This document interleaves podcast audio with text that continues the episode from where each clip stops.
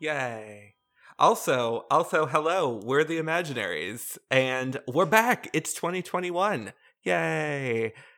I'm super, super, super excited to bring you, our dear listeners, into our conversation with the amazing, the incomparable, the one and only Chelsea Polk. You may know her as CL Polk. We have a long and storied history, which begins and ends with us us l- loving everything she's ever done and also having her on an episode once before which we then lost the audio for. So even though this is technically the second episode we've recorded with her it's the first you're going to hear. So we have lots and lots of exciting things to talk about in our first episode of 2021 so please enjoy Yes, and and as we were coming into this episode, we were just having a fantastic time talking with Chelsea in the sort of pre-show, pre-show, pre-show It's like pre-Super Bowl. So, uh, Chelsea, you had an opinion. Oh, I got 20. Well, we're here for Yeah. them. So, so the I, the conversation was specifically centering around the switch from Samuel, I didn't catch his last name, as the narrator for Witchmark, to Moira Quirk for Storm Song and uh, the latest Midnight Bargain. Yes. Um, okay, so um, Moira Quirk has done the audio for Storm Song. So she is officially and canonically the voice of Grace Hensley. Nice. Yes. Indeed. into it she was the one who read that. But she also read The Midnight Bargain. So she's the narrator of Beatrice's story at all, as well. Um, the first um, audiobook, Witchmark, was actually narrated by Samuel Roukin. And uh, you might have remembered him from his tiny, tiny part in a terrible series of movies that I don't talk about anymore. Oh. But he. I, I can think of several options there. it's probably the first one you thought of. Okay, Mm. excellent. Quickly Um, Googling. but he was also on a television series called Turn Washington Spies, Hmm. and this is kind of a funny thing. I have right? watched part of that show, like two episodes. He was Simcoe. Okay. So yeah, this is the thing, right? Is that I'm watching this episode of Turn Washington Spies because I'm totally trying to figure out who my um my audiobook narrator yeah. is. And mm-hmm. he's the heel. He's the heel. But he's John Graves Simcoe. Yes. To Canadians, this guy is like a heroic figure. Yes. but he's the bad guy. well, Washington Spies definitely has, shall we say, a pro-America lean. I mean, it has very nice costumes and and very Yeah. serious, serious-looking people who are appropriately but beautifully dirty, like they are in Outlander. You know, they only get little like cuts on their cheekbones to emphasize. oh like, right. Mm. Glamorously filthy. That's right. this dirt is historical dirt. Yeah, he's got all he's got that scruffy Aragorn vibe. Yeah. nice. That's- yeah, so for sure. So does it change how you perceive like your characters then to have them narrated by specific people? Um well, one of the things about when I first got the audiobook narrator is that I was actually given a choice Mm. between audiobook narrators for Witchmark. Mm. And I I had a bit of a time with it because they gave me two different narrators and one of them was Samuel Roukin hmm with an English accent Mhm. and another one was oh my gosh who did they get i don't even remember but he he's read a ton of audiobooks Mm, okay. he he reads brandon sanderson's audiobooks Okay. Oh, okay, cool. So Um, he's read a lot of very long books. and and yeah it's gonna drive me crazy if i don't figure it out hang on a second yeah Is it Um, Michael and Kramer? i yes michael kramer is his name. Yay for Yay. Tony! but I had this this choice where it was like I had a reader with an American accent and I had a reader with a British accent, Mhm. and I'd already kind of gotten this reception from Witchmark that it takes place in an alternate England, Mm, and. I kind of screw up my face at that because Yeah. it's not. Right. It's an alternate Vancouver Island. Oh. Um, Uh-huh. and it's just like you know and i couldn't really explain that i basically like lifted the geography Mhm. and the biome of like southwestern british columbia and that was basically where i was like what if what if the lower mainland of bc except really really bad weather Mhm.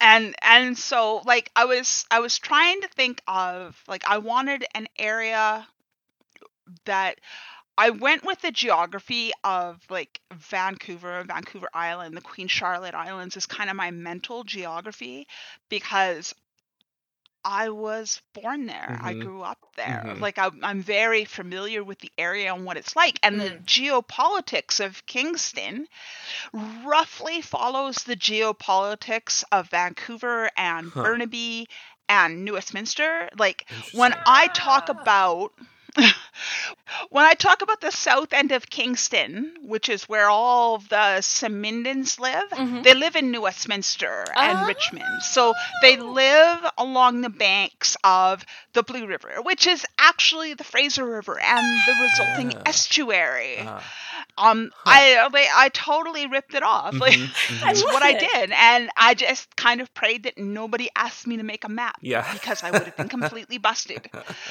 Um, or you could do oh oh who was it? Was it um who was it who had the map of Guam and then had her daughter draw it? Oh, I think it was Ma- um, Makia Makia Lucier. Lucier yes. Um that was fantastic. So yeah you you don't have to worry. There are other authors who are inspired by real world I'm islands. I'm so glad. oh man. I'm so glad. So I basically use it used like generally the Vancouver area's geography, but I used New York's weather Mhm, dialed to 11 mhm. Uh-huh. because New York is a place where you can get hurricanes, tornadoes, and Mm, blizzards, like mhm. major snow cyclone blizzards. And I was like, that is the chaos I'm looking for. Yes. in in a in a way it's like the fifth season only you get it every year it never Mhm. stops yeah. I wow. And and so I, you know, when I was just sort of like, you know, do I do I like make a big stink and resist this alternate England thing? Because like I was really thinking of it like with like a very Canadian sensibility on the geography. Yeah. Like the geography that I understand. Because face it, I'm not really that creative. Yeah. oh And bullshit! yeah, I don't. I don't believe that. oh for a second.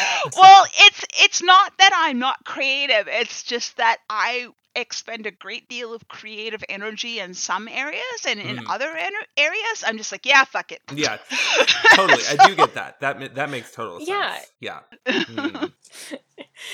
So, um, I was wondering if we could do a very quick backtrack. And Chelsea, Okay. if you could do just a very summary um, explanation of what the Witchmark series is about, and then the Midnight Bargain as well. Okay, let's see. How do I explain the Kingston cycle hmm in a really short period of time? You don't have to. If you want to take a Um, long time, that too, that's fine. Uh, Well, I'm gonna try. I'm gonna try because you know I I can motor mouth if people let me go, and Yes. sometimes sometimes shorter messages have greater impacts. So Oh. the Kingston cycle is the fantasy novel you get when the person who wrote it read Those Who Walk Away from Omelas and got really mad. yes. Knife to the heart.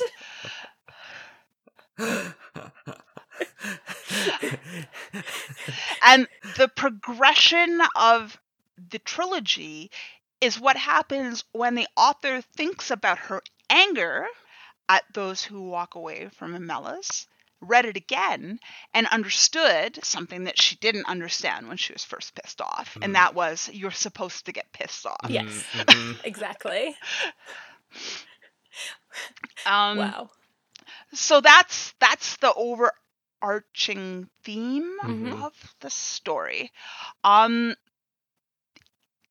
each book is basically telling the story of going from a um, the status quo of a um,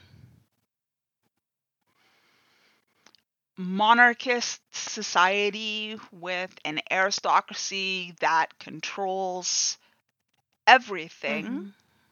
like literally everything Mhm. and uses that control to create greater and greater advantages and power for themselves Mhm. Mhm. while pretending that they are doing their best for all of the people Mhm. Mhm. and then goes through the transformation and shakeup to change this system to something that will allow its society to heal from the damage done by this old system. Mm. That's wonderful. Yeah. that's yeah, and there's a lot of there's, I think that there's a theme of heteronormativity being like policed in in both your Kingston cycle and the Midnight Bargain. So it's really fun to see the carry throughs and also the ways in which the Midnight Bargain is so very different. Yay. um yeah, I mean I think probably like I wound up talking about heteronormativity like deliberately in the world building of the Kingston cycle Mhm. for one reason and then I was dealing with the heteronormativity of the midnight bargain for an entirely different reason. Mhm. And the joke that I like to tell is that I don't write heterosexual characters unless their sexuality serves the story. Yeah. Okay, yeah, mhm. Everybody's gay. We all know They're, this. they're, yes. they, it's their turn.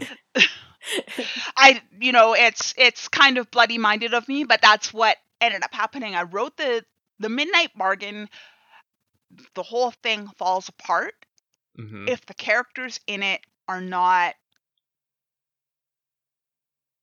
cis and straight. Mhm. Like the whole thing is basically pointing out the the main feature of what people absolutely assume Mhm. about cis hetero relationships is natural, normal, accepted, the point, and Mhm. saying, you know what, this actually sucks.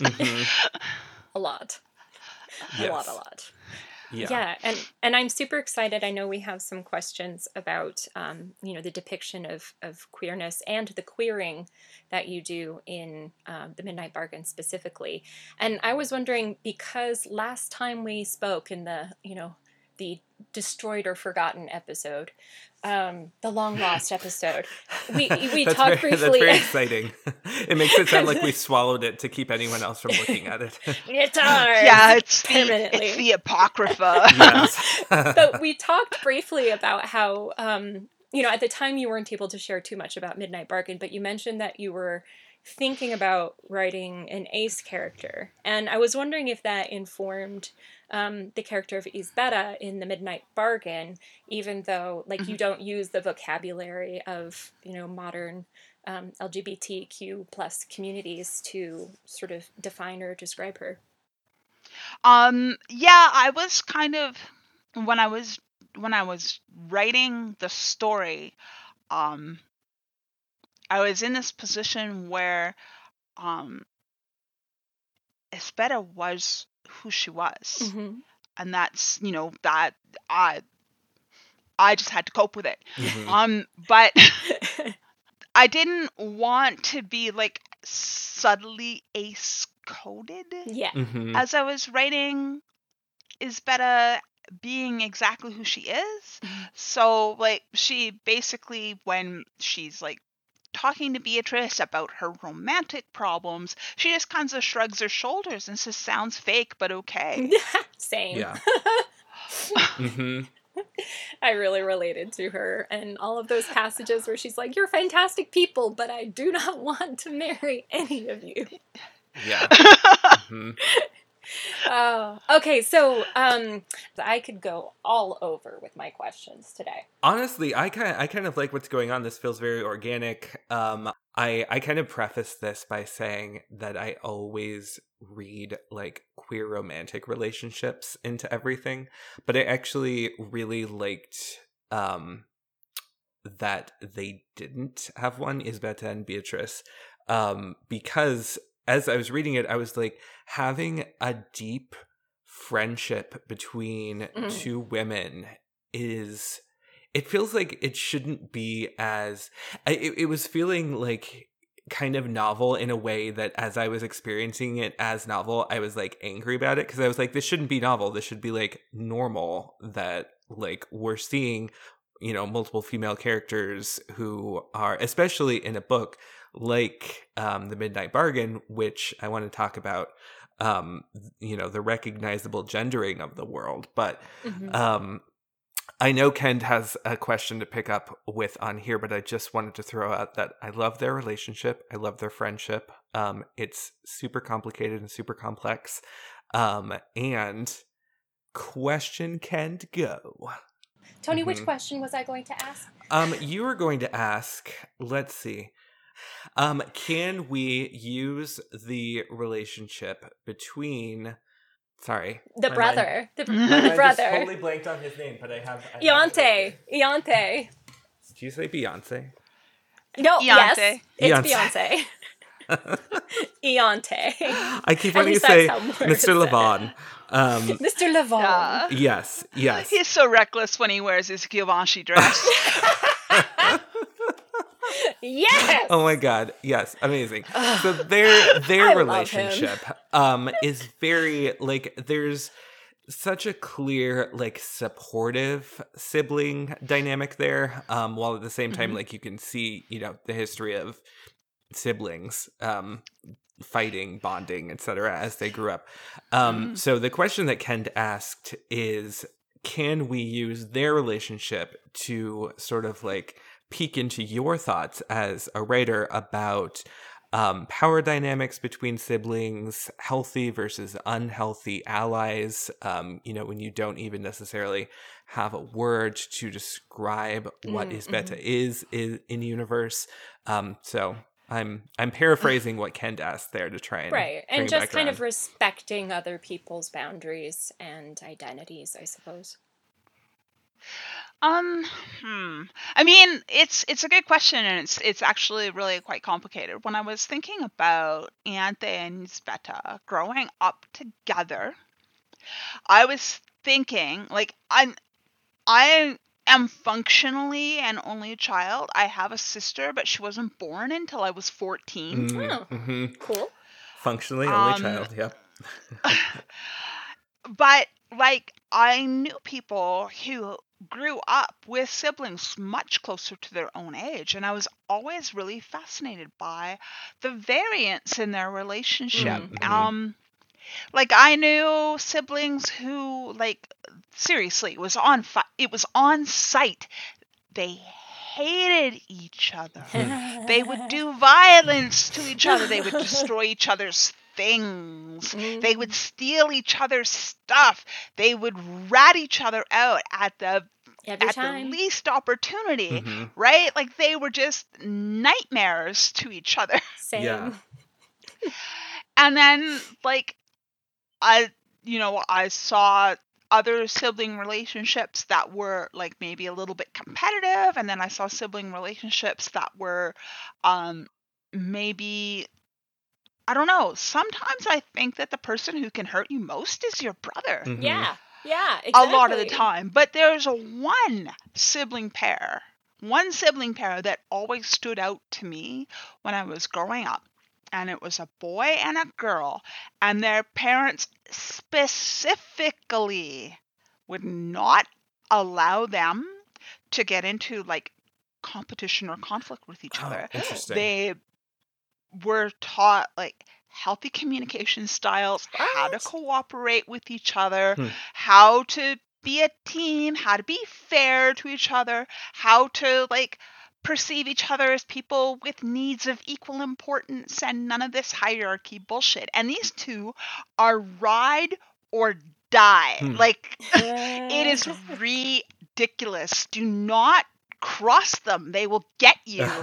And I wanted that for Ianthe and Ysbeta. So I was thinking about their parents, specifically their mother, Mhm. basically always putting them together and saying, You will always have each other to rely on. You will always have each other's backs. You will always support each other. Mhm. Because, and it's not about image and it's not about reputation and it's not about tradition. It is because you will always be together Yeah. and you are a team. Mhm. Always. Yeah. And that she brought them up to be that way. Mhm. So Ysbeta always knows that she has her brother's support.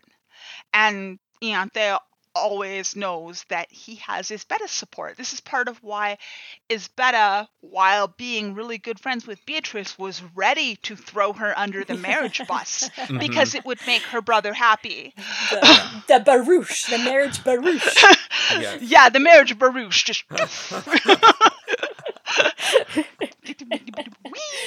Oh, and yet he is also the person who, out of his good intentions, can create the most harm by trying to make decisions without, I suppose, consulting her. So there is that Mhm. there is that moment where that um, that working together as a team doesn't happen in the novel, and it creates some very uncomfortable side effects for both Beatrice and Ysbeta, which I found really Mhm. interesting. And um, I love that he he grows in his understanding of how to be a support not just to Ysbeta but to women of all shapes and, and colors. And um, I just love it. It's it's um it's so rare to see such a definitive story arc.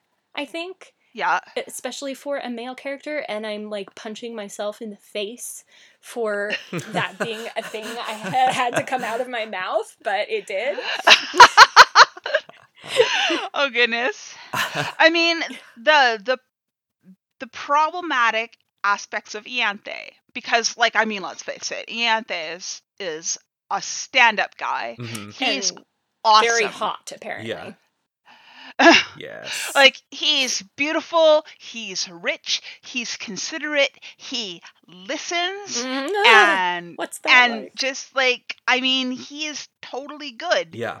except that he has grown up in the patriarchy Yes. and nobody ever told him it was bullshit Yep. he's been programmed and and it's just it's just it's like this blind spot because Mhm. this is another thing that i noticed about the the siblings i know in real life who are ride or die Mhm. for each other they are ride or die for each other but if they get into a car together he always drives Huh. Hmm. if they are approached by someone who speaks to them both, he answers first. oh ew. And it's just these tiny little things. Like they they love each other, they respect each other, they regard each other as complete equals, they are best friends, they are a team. But patriarchy still colors their relationship. Mhm. Right. And and you know the patriarchy and the dismantling of has been a tiny portion of the very eventful year that we've been having um, since last February, I guess. Mhm.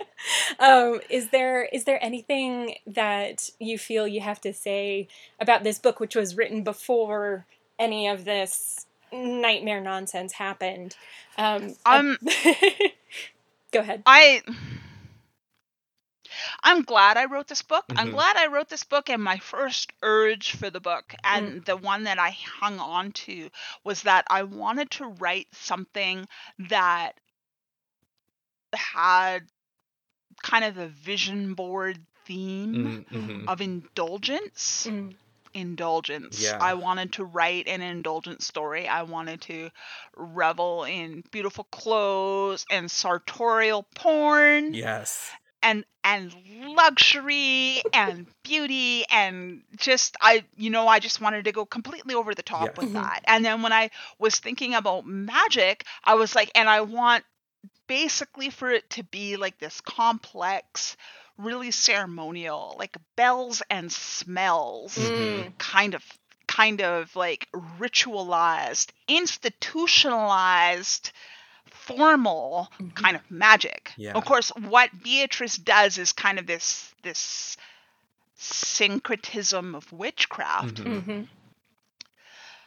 because that's like the the source material that she has and basically working on what she understands and knows and is experimenting with so she doesn't use all of the really expensive ritual furniture that Ianthe is accustomed to because she doesn't have access to any of that stuff. And she's moving I mean, way too a- fast for a lot of it too. and and she is moving way too fast for a lot of it. And she is proving that a lot of that a lot of that ornamentation and and formality and like requirements and tradition is just basically magic drag. Hmm Yep. That's such a good way to describe it. That sounds and i am so in favor of that Yes. Magic drag forever. Uh, yeah. So so you have found synergy between the book and the real world, but you managed to kind of hold true to a vision that wasn't, um, I suppose, uh, defined by the feelings of this particular moment. Like maybe it's more timeless that way. I think I think basically anything that I write is going to be a reflection of the moment that I wrote it in. Mhm. as well as kind of a reflection of like what I'm thinking about, what I'm interested in, what I'm curious by, what I'm furious about Mhm. in that moment. And if it turns out that we're still fighting this shit a year and a half later when the book comes out, that's not my fault. hmm Yeah, right, right. It reminds me um of like when when Trump started like when his Oh God. within his first year, but then like everyone was rediscovering Octavia Butler and the parable duology and being like, Mm, Octavia mhm. Butler predicted this. And it's like, no, she just she wrote what she was angry about and what she was thinking about, and that just happens to be the same shit that we're still dealing with, like a couple of Yeah. decades later. Like it's not it was prescient in the way that nothing got better. And Science has a Yeah. tool. Yeah. Exactly. Yeah. Octavia tried to tell you and you didn't listen. yep. if you just listened to Octavia Butler, we wouldn't be here today, Yes. Exactly. Yes. storming the Capitol. exactly. Oh my god. Yep. and and it's just yeah um and so it's like basically i think probably your work can look awfully prophetic Mhm. Mm, if you are really thinking about the moment that you are currently Mhm. in Yes. as you are writing Yes. right. And Totally. and was Um, mid, was Midnight Bargain an October book? I'm kind of forgetting which month it came out. yeah in. it came out in october actually the the schedule from like actually writing the first draft to Mm-hmm. publication was about as fast as it gets in traditional Ah. publishing 18 months. uh, let's see. I think I started writing the first draft. I, I was still writing it in June Okay. Oh wow. of 2019. That's a really fast turnaround once they received the the finished manuscript. It Wow. went on sub. Okay, it went on sub in October. In no, not August Mhm. 2019, Mhm. and it was just basically this thing where my agent was like, I really want certain people to see this book right away. I don't want to wait until September. I'm going to give it to them now. Mhm. Mhm. And Good choice. um, Yes. and yeah, I think it. Uh, I think from the deal memo to being on the shelves, it was about a year, and it was really fast. That Yeah. is so fast. That's amazing. Excuse me. I'm impressed. I'm super impressed also because you had two books out in one year, and um, you know, Storm Song is is a phenomenal book as well. Um, and hopefully, we get to spend some time talking about it later because it's also, you know, a book that stands on its own two legs very well indeed. Mhm. Um, and how long? What was the kind of schedule or time frame for Storm Song? Uh, Storm Song was like basically, um, it took longer. Mm-hmm. It took longer to write. It took longer to edit. Um, the book actually got pushed back. Hmm. Um, well, basically, what happened was is I wrote something and it was kind of this throwaway thing that I had done Mhm. Okay. that you know I just kind of threw in for flavor because it was neat. Yeah. Uh-huh. and didn't really think too much about it. Well, Carl, Carl Engle-Laird, Mm-hmm. saw it and was like, no, this, this. You basically like this is what you need to be talking about Yeah. in this story. This like you hit it, but you didn't see it through because it didn't fit Mhm. with the other things that you were writing. But this, this is it. This is what the story is about. Mm-hmm. Mm-hmm. So I was like, okay, fine. Oh, nice. it's the consequences of the first book that then have to be grappled with and society essentially remade and there's this one person who is like the driving force behind that change and taking on all of the um, i guess the good and the negative energy involved in that process and it's just Yes. i love it when there's a falling apart like society's you know going under is wonderful. I love it. But I also really love when there's the new beginning and Mhm. that the consequences of one book are followed through on and it doesn't just end with like the the dissolution of a society. Not talking about the Hunger Games here or anything, but you know, Yeah, um I think uh, one of the things that I was really clear on with Storm Song from the beginning was that it was absolutely about the consequences of the end of the first book. Mm-hmm. And for any listeners who haven't read the first book, I'm going to try very hard not to talk about that so that it's not spoiled for you because yeah, that would be kind of mean. Buy my book. but you should have read it by Um, now already. Like Yeah. seriously, if you haven't read this book, Yeah. you have not been paying attention to us at all. Because we recommended Um, it a while ago. Like years ago. Yeah. I'm I'm trying to get a little bit more um bold with kind of like putting a shine on myself and saying, "Hey, I'm awesome. Buy my book." Mhm. yeah. Um practicing.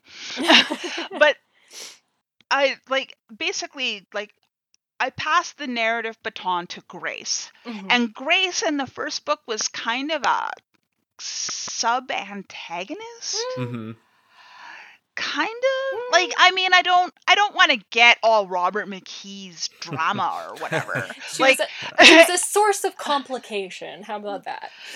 yeah she was a source of complication and and and it is more complex than just secondary antagonist Yeah, right. um because because like you know she's miles' sister and they grew up together and they grew up protecting each other Mm-hmm. um Sibling And dynamics. Grace- Grace, like they they had that dynamic where Miles was the son who couldn't do anything right, Mhm. Mm. and Grace was the daughter who couldn't do anything wrong. Mm. And Grace spent a lot of time trying to use her status within the family to protect Miles Mhm. Mhm. and kind of get him a little of what he wanted.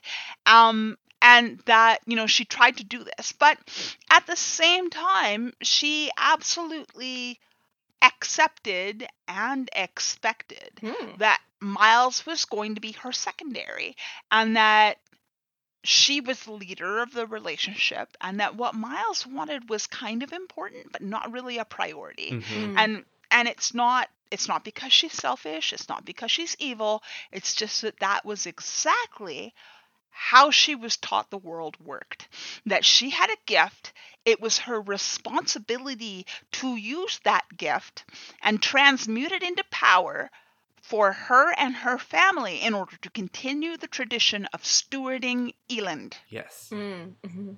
This was the line that she had been fed. It's, it's amazing what And- brainwashing can do for you these days. Yes. Yeah. and and i mean the thing is is that like i worried at the time that it was like a little bit too over the top brainwashing Uh-uh. No. to Mm-mm. believe Nope. Nope. and then 2020 happened Yeah, and, right. and now i don't believe that anymore Yeah. i don't believe that anymore so there's there's kind of a minor arc Uh. in witchmark where grace basically has to face up to the cognitive dissonance of trying to hold two things that are absolutely not compatible with each other as the truth and at the end the cognitive dissonance breaks and Yeah. she sees that most of her life she has been wrong about many many things Mhm. and in her book, she starts the book trying to fix them Mhm. without anybody ever finding out that anything had gone wrong. Mhm. Of course she did. That's exactly what she was brought up to do. Yeah. Don't scare the horses. Yes. Make sure everything's running smoothly. That is your responsibility. Mhm. And then at the end of the book, she is like, you know what? That's bullshit too. And Mm. it doesn't work. Yep. and and and that's her that's her arc through Storm Song is Yeah. just kind of realizing that what she believed to be right and moral, the, what she believed were her the way to like manifest her good intentions was wrong and that she had to change everything that she did. And the way that families perpetuate societal wrongs seems to be another like ongoing thread within your writing.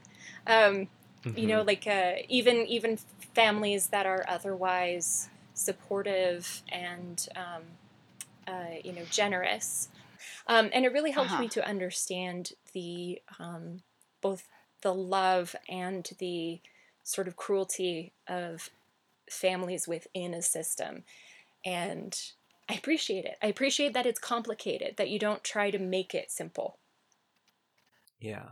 Yeah, and another thing that I'm trying to talk about through the entire trilogy in one way or another Mm-hmm. is um why are names just Flying out of my mind? Um It's probably because all Okay. of those swear words were in their place. yeah, all of the swear words take up the room of like everybody's name.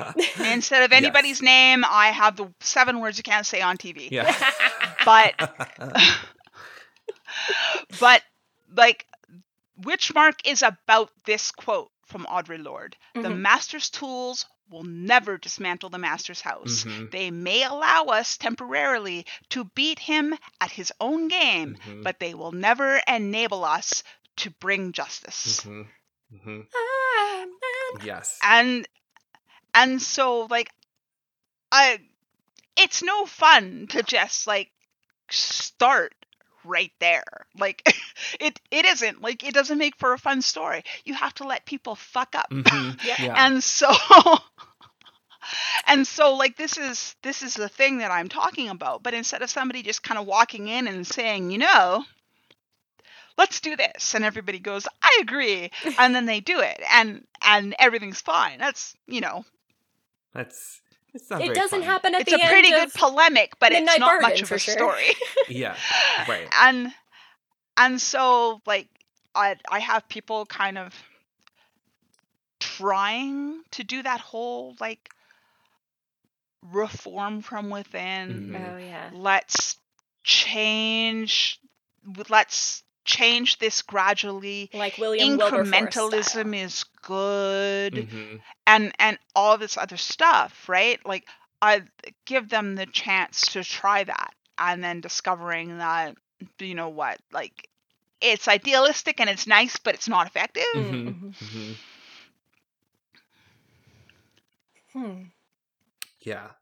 And that it reminds me actually since we were since we were on the Lavans in uh, Midnight Bargain, like thinking about how much uh Ysbeta and Ianthe's parents are good at like raising their children to respect each other, but then absolutely fail when it comes to dismantling the systems that are oppressing people, like, you know, supporting their kids, at least initially, when they're like, Yeah. hey, we wanted to go in a totally different direction. It's it's so interesting that you know the themes are recurrent and I, I wrote in the notes that like one of the big things that i've seen in all three of your books are or is this like really take no nonsense and probably fuck it up but like fundamentally you know accept no bullshit regarding inequity and Mhm. like that's where they're always going and i love that um because like the first two books of the Kingston cycle that we've gotten look at it and feel very different from the Midnight Bargain, and yet they're all kind of like they have the same kind of like thematic tissue connecting them. That sounds really gross when I put it like that. Like they're all kind of like tissue. yes, right. They're, they're like Mm, ligaments. It's, it's just a lump of flesh. That's what they all are. but but nicer than that. That's one way to end a sentence. It, it definitely is. Um, I, I am also going to note, just for the record, that we are um, at about 46 minutes now. Um, I w- Oh, God. I will. I, I know, I could talk to you forever, suggest- frankly. I know, me too. Seriously, I like. I just looked at it and I was like, "Oh, is that what time it is?" Um, I am going to suggest maybe that we do one more question from the notes and then kind of bookmark it, Okay. and then do another episode in the future because I still want to talk about a lot of what we have there. Yeah. And seriously, we and- could talk to you forever.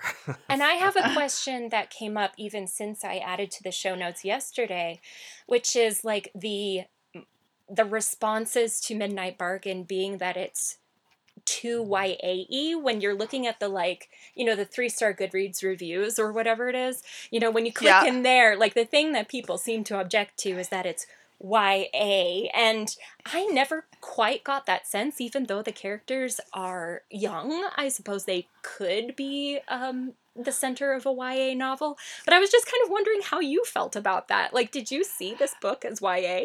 I certainly did. Um, I I did not like I did not. Beatrice, yeah, she's 18 years old, Mhm. and I suppose technically that puts her in the age range for YA protagonists. Mhm.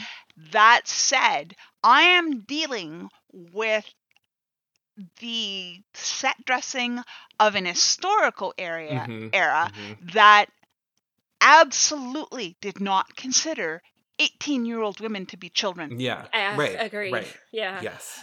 for sure. They did not. I mean, it was not the most healthy attitude. Like, of course, 18 year old women are children. They don't know how to be adults yet. Yeah. They're They have no total frontal noobs lobe. at being adults. Yeah. but Yeah. it was like for the for the the setting that I was using, Mhm. Beatrice had to be the age that she was Mhm. Mhm. because Harriet has to be the age that Oh, she Harriet. is. Harriet. I've got to talk about Harriet next time. I have feelings about Harriet because as a Yes. youngest child, you know, I have feelings that have to be Yay, shared opinions. but Tony, did you have a concluding question that you wanted to get to? I'm sorry, I think I interrupted you. Uh no, you totally did not. Um I hmm I I said it all as though I was like, well, this is where I'm going to end, but I actually was kind of making it up as I went. I I did not. We don't know what we're doing. We haven't. No. We we didn't take a long break from recording episodes at We the end of didn't. Oh, heck Hell no. Year. Um oh okay. I I actually do have a good thing um that we could end with because Okay. it's it's chilling. And I think it's it, it's a good kind of avatar of a lot of the you know the past 50 minutes um and that is the caller in the midnight bargain Yes. Oh yes. um because it was so horrific and the I, I think I literally got chills. Yeah. Like the first couple times it was mentioned. And when it was locked around her neck, yes um, preemptively, I was like, no, why are you doing this? Yes, yes. Yeah, the sections We're- where she's wearing it are just so It ugh, makes I me mean, want they- nauseous. Yeah. Yeah. Um it's symbolism. mhm, Yeah. Also, I am evil. Yeah. mhm. I mean, but everyone has to be a little evil to, you know, tell a fantastic story, I think. Yeah. um was was it was it kind of like a, a metaphor made manifest uh, in a sense or did you kind of start with the um, the plot and then it necessitated a device uh, Um. Okay, this is how it went. My Mhm. very first impulse was, and the piece of binding jewelry that they wear in order to protect them is a collar that they wear around their necks. And then I went, "Whoa, Nelly! Think about this for a second. Think about the implications you are making with this." mhm. And I was like, "Okay, well, let's move the piece of binding jewelry, Mhm. where do we put it? Yeah. Bracelets are too. And- it's too easy to get a bracelet off. Like you can break your. It's you know, too wrist. easy to get a Mhm. bracelet off. Mhm. Anklets are like, yeah, they're harder to take off, but then, then there are like they're kind of a pain in the ass. Yeah. and and it was just sort of like and the other thing too is that you know it's you don't visible as much. go wandering mm. around looking at women's ankles Right. to see if they're married. Right. What are you, a perv? I have an ankle fetish. and so, I, I mean, I appreciate a good ankle, yeah. but It's very Um, shapely. so I I put this symbol around her neck for the visibility of it, Yeah. so you can see it right off the bat. This woman is married and she is a sorceress. You can. Yeah. tell immediately. It signals a bunch of things all at once. yeah. And for the other thing, I realized that the symbolism makes me uncomfortable. Mhm. Yep. I'm gonna sit with that. Yeah. Mm-hmm. I'm I'm gonna let it happen. Uh-huh. Yeah. Made me uncomfortable too. So good work. Yeah. Yeah. but in a good way uncomfortable in a good way i mean it's it's Yeah. one thing to like i know like for example cs lewis's chronicles of narnia are often accused of being like too obviously allegorical and on the nose but to a certain extent like skipping certain Sorry. things and just, Just- going full That lion is Jesus. i mean for real Yeah. he is Sorry. Please, please continue. Horse and His Boy was my favorite for a reason. But anyway, yeah. So so in in Midnight Bargain, like you just go full at the metaphor, and you're unapologetic about it. And I do not respond to the Midnight Bargain the way that I do to the Chronicles of Narnia, um, because I think they're performing very different functions, especially coming from um, you know, the marginalized voices coming from the restricted voices, whereas the Chronicles of Narnia was being written by and coming from, you know, the dominant culture at the Mm. time. And and so Mhm. I wonder how much of this book feels like protest against like existing things and how much the metaphor kind of plays into that. Um, I think, I think that, I mean, part of it is that you know, when I'm dealing with the the power of the metaphor and the symbolism of somebody's whose freedom is restricted by pulling a collar around their neck, Mm-hmm. I am very much like y- yes Mhm. like there is an elephant in the room and i want you to see it Mhm. Yeah. and you want to kill And- the elephant? and yeah and it was just like it's the same brutal practicality that makes the collar a symbol of slavery that is Yeah.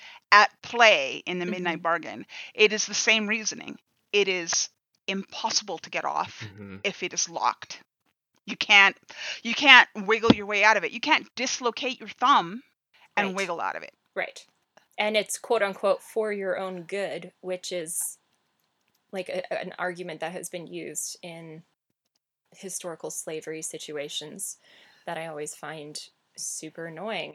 yeah yeah and and so yeah it's like i it was the first thing i thought of i thought again and then after kind of considering it i decided that that was what i was going to roll with because Mm. the thing is is that i couldn't do something that was absolutely permanent it had to be removable by somebody Mm. so i couldn't go with like say a tattoo Mhm. or a brand A or nipple anything like that or yeah it's just like i i you know i had to i had to come up with something that was removable because the idea is that you know women are permitted to do whatever scraps of magic they can do Mhm. Mhm. after their childbearing years are over Yeah. I'm so mad about that. Yeah. oh yeah I'm, Yeah. Yep. like when i when i realized that was the problem i my ears got really hot Oh, Mhm. oh, that's a really interesting physiological reaction. when I get angry, I get very white. Like all the blood drains from my face. Oh yeah, well when I yeah, when I when I'm angry, when I'm furious, when I am suddenly overtaken by blazing hot anger, it's literally hot. It runs over my scalp like red lightning, Hmm. and the very first thing I think is, "Oh girl, be careful." Yeah. oh, I love that though. Like you you are literally like throwing off sparks when you're angry. Mhm, Yes. mhm. Yes. Uh, so how do we end this episode? I don't know. Um, I don't know. By that's a announcing a, new one? A second Yeah. one? yeah, let's do that. That's a great idea. Okay. Cool. Well, what, what was that officially the end? We can make that officially the end if you guys say goodbye Yeah. too. Okay, I let's mean, make it officially the yeah, end. Yeah. I love that's. I think that's a very fun way to end it. Um, goodbye. I am Wonderful. ending